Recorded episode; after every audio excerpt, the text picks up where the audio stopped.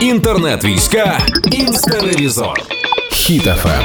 Привітики, Карпова, це я. А наше мінцифри, виявляється, офіційно почало за нас заступатися в інтернетах. Міністерство цифрової політики е, звертається офіційно до Фейсбука і Інстаграма, аби перестали масово блокувати українців, які постять відео, фото про війну, аби таким чином донести правду до світу. І навіть говорять про певний зелений коридор в інтернеті, аби якщо когось із нас раптом заблокують, розблокувати сторінку було набагато легше і швидше. І я вам скажу, як людина, які регулярно прилітають скарги в соцмережах, бо бачите, я надто ворожа. А те, що відбувається в нас не надто вороже з боку Росії. А вважаю, що це просто перемога на інтернет-фронті.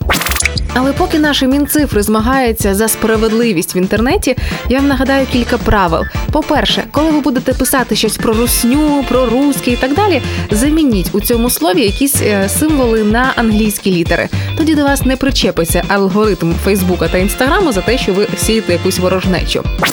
А також, якщо вам раптом захочеться написати щось типу орків треба знищити, то однозначно зробіть це із знаком питання в кінці.